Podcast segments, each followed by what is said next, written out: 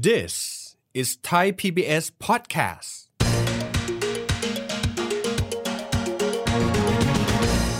แล้วใครควรจะต้องสอนการเงินให้เด็กดีที่สุดคือพ่อแม่ครับ เด็กจะได้พื้นฐานทางการเงินที่ถูกต้อง และมันดีงาม นิสัยทางการเงินที่ดีงามเนี่ย มันจะเป็นพื้นฐานให้กับเขาไปตลอดชีวิต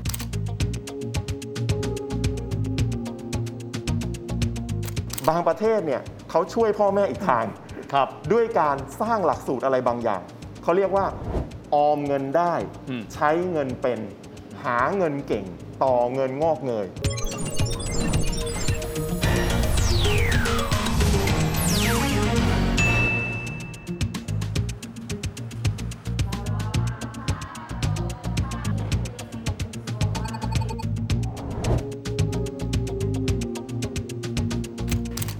ท่านผู้ชมครับ ยินดีต้อนรับเข้าสู่รายการเศรษฐกิจติดบ้านนะครับ รายการที่จะทำให้เรื่องของข่าวเศรษฐกิจนั้นไม่ใช่เรื่องไกลตัวอีกต่อไป เพราะว่าศัพท์ทางเศรษฐศาสตร์ก็ดี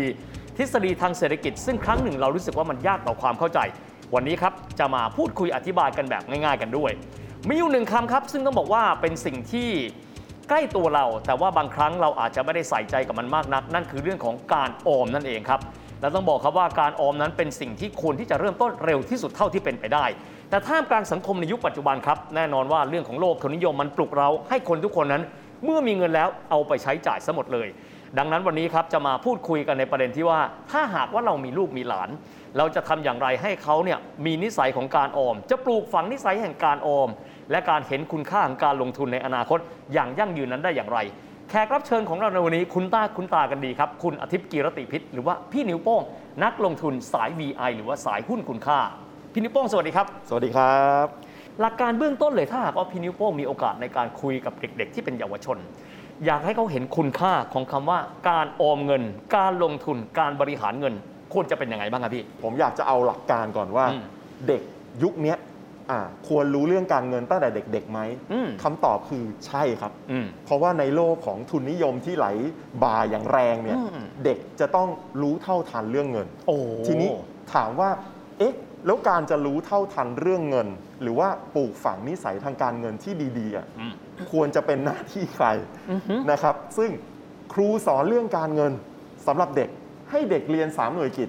แล้วเด็กสอบได้เกรด 4 เด็กสอบได้เกรด A ไม่ได้บอกว่าเด็กคนนั้นเนี่ยจะสามารถเรียนรู้เอ่อฉลาดทางการเงินได้ วิชาทางการเงินเป็นหนึ่งในวิชาที่ต้องสอนโดยวิชาออสโมซิสคือแพร่กระจาย ซึมซับมันเข้าไป ซึมซับเหมือนกับตัวผมเนี่ยอือฮึกว่าจะเกิดกว่าจะเติบโตขึ้นมา พ่อแม่เลี้ยงผมมาทำให้ดูยังไงบ้างอะไรต่างๆ กว่าจะสร้างเราขึ้นมาเนี่ยอดีตมันฝังแน่นจนจนก่อร่างสร้างตัวเป็นตัวเราค่อยๆหล่อหลอมขึ้นมาจนกระทั่งเป็นตัวเราใช่ การสอนเรื่องเงินเด็กเป็นเรื่องแบบนั้น ครับ เพราะฉะนั้นสำคัญที่สุดอันดับแรกนะครับว่าคนควรสอนเรื่องการเงินให้เด็กไหมควรอืมแล้วใครควรจะต้องสอนอืมการเงินให้เด็กคำตอบคือดีที่สุดคือพ่อแม่ครับอืมพ่อแม่เนี่ยแหละ ที่จะสอนแบบสื่อสารการเงิน และถ้าพ่อแม่สื่อสารทางการเงินแล้ว เป็นวิชาที่แพร่กระจาย แบบมองไม่เห็นเห็นกันอืมทุกวันและเรียนรู้ขึ้นไปนะ เด็กจะได้พื้นฐานทางการเงิน ที่ถูกต้อง อืม และมันดีงาม นิสัยทางการเงินที่ดีงามเนี่ยมันจะเป็นพื้นฐานให้กับเขาไปตลอดชีวิต ครับ ง่ายๆเลยครับ ถ้าพ่อแม่กินข้าวแล้วจานสะอาดเนี่ยอืมอืม ข้าวไม่เหลือเนี่ยครับ มีแนวโน้มสูงที่ลูกจะกินแล้วจานสะอาด ไม่ต้องสอนด้วยวาจา ใช่ บางครั้งสอนด้วยการกระทำและพฤติกรรม ใช่ เด็กจะเรียนรู้จากการซึมซับครับจากคนใกล้ ๆตัวนะครับ และถามว่าเฮ้ยแล้วเด็ก ควรจะต้องรู้ในระดับไหนอืมอะในโลกทางการเงินเนี่ยเขาบอกแบบนี้ว่า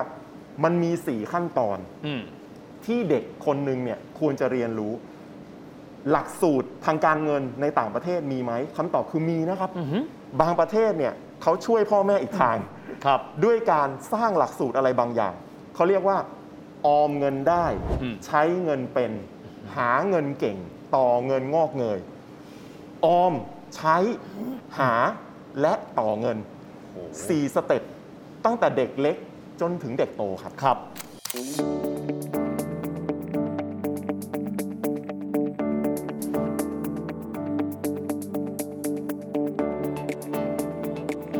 พี่นิ้วโป้งผมขอถามมีอยู่สองคำที่ติดอยู่ในหัว ครับ ความรู้เท่าทันเรื่องการเงิน อืม อุปนิสัยทางการเงินที่ดีงาม อืม ผมเชื่อว่าผู้ปกครองหลายคนบอกว่า เราอยากเป็นแบบนี้แหละ แต่การเริ่มต้นเราต้องรู้ก่อนว่า นิยามคำว่าการรู้เท่าทันเรื่องของการเงิน กับเรื่องคำว่าอุปนิสัยการเงินที่ดีงาม มันแปลว่าอะไรครับพี่ครับ คือการรู้เท่าทันสมมติผมยึดโยงกับ 4 หัวข้อหลักนะอือฮึออมเงินได้ใช้เงินเป็นหาเงินเก่งต่อเงินงอกเงยนะการรู้เท่าทันเนี่ยเช่น เอาเรื่องใช้เงินก่อนอือฮึอะใช้เงินเป็นเนี่ยคำว่าใช้เงินเป็นหรือหรืออ่า smart spending อะก็คือใช้เงินเป็นเนี่ยแปลว่าอะไรแปลว่า ของบางอย่างเป็นของฟุ่มเฟือยครับ เด็กต้องรู้เท่าทันว่ามันมีของบางอย่างภาษาอังกฤษเขาเรียกว่า nice to have อืมคือมีก็ดีมีก็ไดีก็ได้ครับ กับของบางอย่าง must have คือต้องมีอืมไม่มีไม่ได้นะฮะเป็นเรื่องจำเป็นอืมซึ่งเขาต้องแยกสองอย่างเนี้ยให้ออก ไอ้เนี่ยคือความฉลาดรู้เท่าทันครับแปลว่าถ้าเด็กต้องซื้อกระเป๋าเป้ไปโรงเรียนสักอันสักใบหนึ่งกระเป๋าจำเป็นไหมกระเป๋าจำเป็นอืม แต่กระเป๋าเป้ใบละ 500 กับกระเป๋าเป้ใบละ 50,000 ความจำเป็นมันต่างกันผมนึกออกอืมอ่ารู้เนี่ยจักแยกแยะนะ ใช่เนี่ยคือเรื่องใช้เงินเป็นครับ อันเนี้ยคือความรู้เท่าทันทางการเงิน อืม กลับมาที่พ่อแม่ละถ้าพ่อแม่บอกเฮ้ยลูกฉันต้อง the best ลูกฉันอืม ต้องดีที่สุด ซื้อแบบดีๆ ให้อย่างเงี้ยอืมห้าหมื่นเพราะบอกอุ้ยต้องดีที่สุด อืม แบบเนี้ยเท่ากับคุณฝังเมล็ดอะไรบางอย่างไว้ อ๋อฮะ ว่าต้องดีที่สุดเนี่ยครับความความรู้ไม่เท่าทันบางอย่าง อืม มันเข้าใจพ่อแม่รักลูกนะ ครับ แต่อย่าลืมว่าการให้แบบนี้มันก็ใส่อะไรบางอย่างเข้าไปในความคิดของเด็ก อันนี้เรียกว่าไม่ได้ไม่ได้สอนแบบวัจนภาษาแต่เป็นอวัจนภาษา ซึ่งเด็กอ่า เขาก็ซึมซับไปด้วย ใช่ เด็กเล็กควรจะต้องเรียนรู้ว่าเฮ้ยเขาได้ค่าขนมมา อืม เขาควรจะต้องมีเหลือไปหยอดกระปุก เด็กๆเริ่มต้นที่การหยอดกระปุก ครับ กุศโลบายเรื่องการหยอดกระปุกมีมาเป็นร้อยปีแล้วมั้งครับอือหืซึ่งกระปุกเนี่ยมันคือ the first asset คือสินทรัพย์ชิ้นแรกของเด็ก เด็กอืมครอบครองกระปุกออมสินเนี่ยแล้วมันหนักขึ้น มันหนักขึ้น มันหนักขึ้นเขย่า เด็กสมัยก่อนเนี่ยเขย่าได้อืมอืมอืมได้กระปุกมาจากธนาคารเนี่ยครับเขย่าเฮ้ยการที่มันหนักขึ้น แปลว่าเราเข้าใกล้ความสำเร็จมากขึ้นโอ้โหอ่าเมื่อมันเต็มกระปุกเราสามารถ ออกมานับเหรียญครับแล้วแปลงเป็นบัญชีเงินฝากอืมเนี่ยคือออมนี่คือ saving นี่คือออมเงินให้ได้ ครับ เพราะฉะนั้นเด็กที่ออมเงินได้เนี่ยเขาจะเกิดแรงบันดาลใจว่าเขากำลังสร้างสินทรัพย์บางอย่าง ครับ ที่เป็นของเขา อืม แล้วมันใหญ่โตขึ้น แล้วเมื่อมันเต็มกระปุก เขาสามารถบอกแม่แล้วไปนั่งนับเหรียญ อืม แล้วก็แปลงเป็นบัญชีเงินฝาก ครับ มันเหมือนกับเป็นความสำเร็จขั้นเล็ก ๆ แล้วเขาก็จะจำมันได้ครับ อ่าเนี่ยคือออมเงินได้ พี่นุกโป้งผมต้องบอกว่าในโลกยุคปัจจุบันนะครับเมื่อสักครู่พี่มีการเปรียบเทียบยุคอดีตกับยุคปัจจุบัน ต้องบอกว่าโลกยุคปัจจุบัน เราถูกแวดล้อมไปด้วยแรงกระตุ้น เรื่องของการบริโภค นอกเหนือไปจากนี้ ฐานะของพ่อแม่ยุคปัจจุบัน กับพ่อแม่ยุคพ่อแม่เราต้องใช้คำนี้ แตกต่างกัน เพราะหลังจากสงครามโลกครั้งที่สองก็แน่นอนว่า คนอาจจะไม่ได้ร่ำไม่ได้รวยเหมือนวันนี้ทำให้เด็กเนี่ยอาจจะเจอปัญหาเรื่องของการรู้คุณค่าของเงินหรือไม่อืมพี่มองประเด็นนี้ยังไงครับ ต้องเรียกว่ามันเป็นเรื่องของยุคสมัยอืม คนที่ผ่านยุคสงครามเนี่ยเขาจะเลี้ยงลูกเข้มงวด อืมเพราะว่าเขาเคยผ่านช่วงชีวิตของความเป็นความตาย ครับ แพ้เท่ากับอด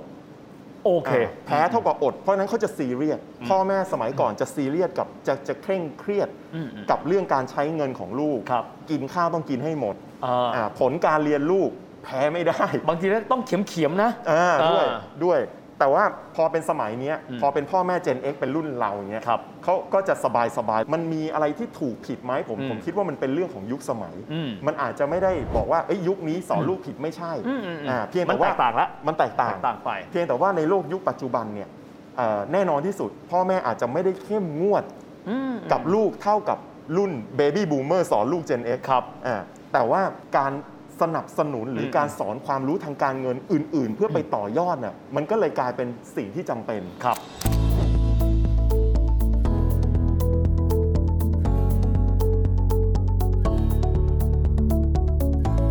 มันมีออมเงินได้ อืม แล้วก็ใช้เงินเป็นอ้าวเด็กรุ่นใหม่ต้องต้องสอนเขาเรื่องบัตรเครดิต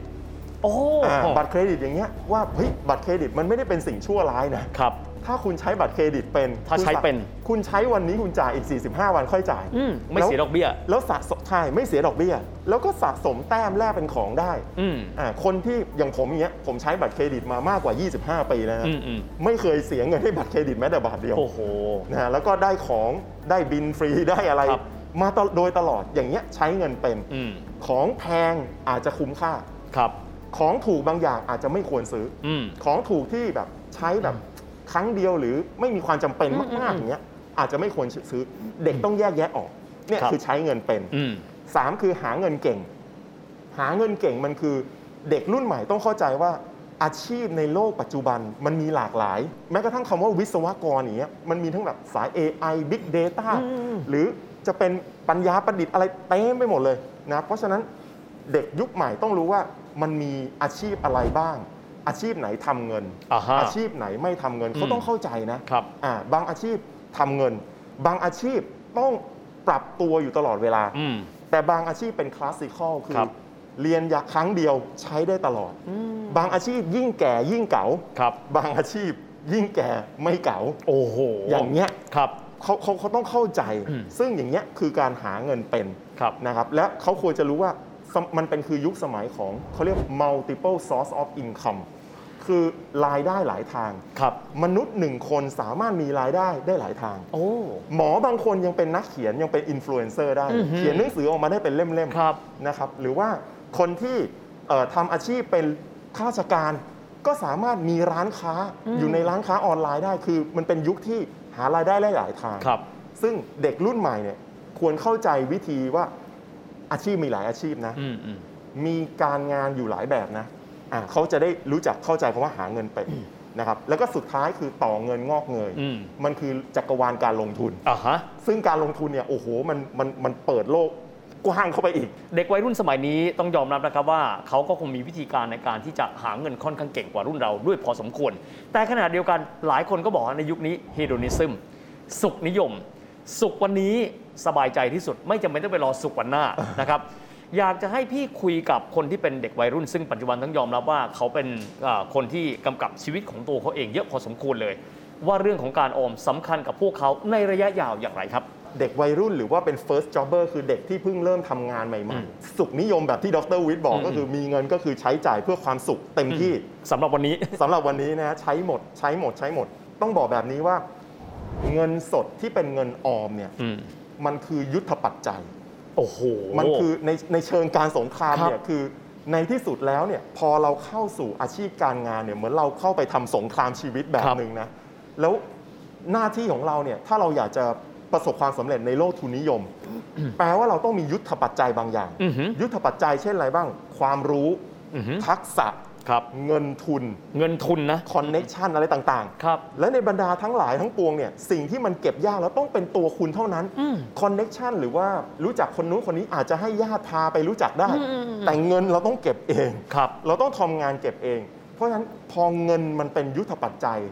มันสามารถทำให้เราเปิดโอกาสให้เราไปทำหนึ่งสองสามสี่ซึ่งวันนี้เรายังไม่รู้หรอกอืมอืมแต่เราทำงานไปอีก 3 ปี 5 ปี เราจะเข้าใจว่า การมีทุนเท่ากับมีโอกาสด้วย โอ้โห ดังนั้นถ้าน้องๆนะทำงานใหม่ๆ ใช้เงินหมดทุกเดือนเลยเนี่ยอืมเป็นสุขนิยมเลยเนี่ยผมผมคิดว่ามันก็ไม่ผิดสัทีเดียวนะมันคือประสบการณ์แบบหนึ่งผมเคยมีช่วงชีวิตแบบนั้นอยู่หนึ่งปี ผมว่าทุกคนก็น่าจะเคยมีมาก่อน ผมเคยผมเข้าใจนะ แต่ทันทีที่รู้ตัว แล้วรู้ว่าเงินสดคือยุทธปัจจัย การออมเงินสำคัญ อืม มันคือปฐมบทแห่ง ออมเงินได้ใช้เงินเป็นหาเงินเก่งต่อเงินงอกเงยเนี่ยออมเงินเนี่ยมันคือสอนตั้งแต่ต้นเลยอืมอืมดังนั้น ยิ่งถ้าเราเริ่มเก็บเงินได้ เริ่มออมเงินได้ มันจะเปิดจักรวาลเปิดโอ้โหเปิดพื้นที่ในการรบในสนามสงครามชีวิตน่ะยุทธปัจจัยสำคัญที่สุดเงินออมต้องมีนะครับ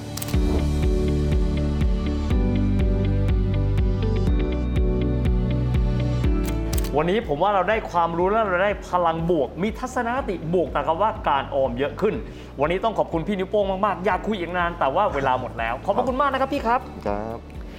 นอกเหนือไปจากนี้นะครับชีวิตคนเรามีความไม่แน่นอนหลายครั้ง เพราะฉะนั้นยุทธปัจจัยคือเรื่องของเงินสดในตัวเอง มีความสำคัญเป็นอย่างยิ่งกันด้วยยังไงก็ตามในโอกาสหน้าจะเชิญพี่นิ้วโป้งมาพูดคุยกับเราอีกนะครับ เกี่ยวเนื่องกับเรื่องของการลงทุน ขอบคุณพี่นิ้วโป้งมากนะครับ ครับ หวังเป็นอย่างยิ่งนะครับว่าวันนี้ท่านผู้ชมได้ฟังไปแล้ว จะมีทัศนคติที่เป็นบวกมากขึ้นกับคำว่าการออม บางครั้งอาจจะบอกว่ามันค่อนข้างยาก แต่การนั้นมันเป็นสิ่งที่มีความจำเป็น เพราะมันคือยุทธปัจจัยในชีวิต นอกเหนือไปจากนี้ชีวิตของเราเองบางทีจะเจอความไม่แน่นอน ดังนั้น การที่มีเงินไว้กับตัว คือสิ่งที่มีความสำคัญเป็นอย่างยิ่งกันด้วย แล้ววันนี้นะครับเวลาของรายการเราเศรษฐกิจติดบ้านก็จบลงแต่เพียงแค่นี้ พบกันใหม่โอกาสหน้าสำหรับวันนี้ สวัสดีครับ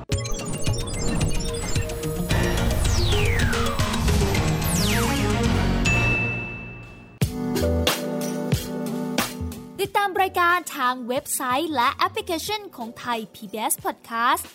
Spotify SoundCloud Google Podcast Apple Podcast และ YouTube Channel Thai PBS Podcast